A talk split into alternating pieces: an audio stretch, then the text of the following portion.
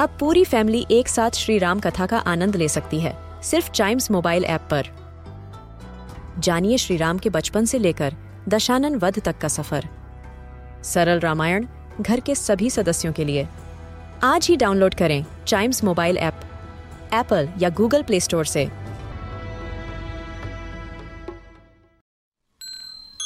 This is Chimes Radio, original podcast. Inventopedia के first episode में आज हम ऐसी चीज़ की बात करने वाले हैं जिसका टेस्ट इमेजिन करते ही आपको मज़ा आ जाएगा। हम बात करेंगे सबकी फेवरेट चॉकलेट के बारे में और जानेंगे इस स्पेशल चीज़ की स्टोरी यस yes, चॉकलेट की भी एक बहुत बड़ी कहानी है। इसको सबसे पहले 900 एडी में मायंस ने डिस्कवर किया था। वेल well, मायंस कौन थे? माया एक सिविलाइजेशन है जो सेंट्रल अमेरिका में पाई जाती है। और उनको लगा कि इन कोको बीन्स को अगर हम पानी में डाल के गर्म करके पिए तो भाई बड़ा टेस्टी लगेगा। पर ऐसा हुआ नहीं। पानी गर्म करके कोको बीन्स को उसमें डालने के साथ साथ उनको उसमें तरह तरह के अलग अलग प्रकार के इंग्रेडिएंट्स भी डालने पड़े। उसके बाद उसमें टेस्ट आया।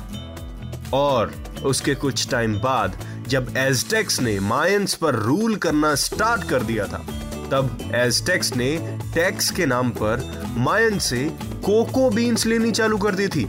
You guessed it right cocoa beans को या चॉकलेट्स बीन्स को करेंसी की तरह यूज़ किया जाने लगा। नाउ यू कैन गेस कि चॉकलेट कितनी प्रीशियस हुआ करती थी। वेल well, प्रीशियस तो आज भी है। कुछ टाइम बाद explorer Christopher Columbus cocoa beans को वर्ल्ड डिस्कवरी करते वक्त यूरोप लेके गए। लेकिन उनको कोको बीन्स की इतनी इंपॉर्टेंस नहीं पता थी। तो उन्होंने क्या किया? उसको थोड़ा इग्नोर कर दिया। और बाद में उन्हीं के फेलो एक्सप्लोरर डॉन हर्नर ने उन चॉकलेट्स बीन्स की वैल्यू को समझा।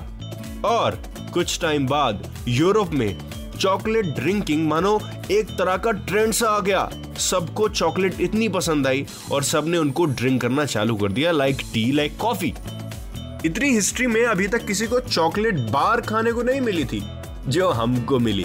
और हमको किसकी वजह से मिली? One and only Joseph Fry short form में जिनको जे एस फ्राई के नाम से भी जाना जाता है।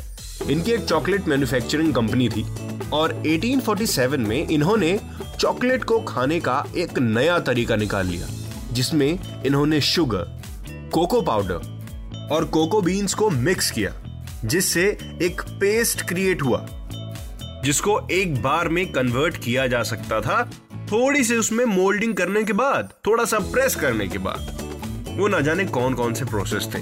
और बन गई हमारी delicious precious chocolate United States Germany Switzerland Belgium ये टॉप फोर कंट्रीज़ हैं जहाँ चॉकलेट की प्रोडक्शन सबसे ज़्यादा होती है। वेल well, प्रोडक्शन चाहे जितनी कंट्रीज़ में हो लेकिन पसंद इसे वर्ल्ड के हर कॉर्नर पर किया जाता है। है ना, कमाल की चीज़? ना जाने ऐसी कितनी ही चीज़ें और हैं और उनकी अपनी कहानियाँ। ऐसी ही एक नई कहानी के लिए इंतज़ार करिए इन्वेंटोपीडिया के अगले एपिसोड का।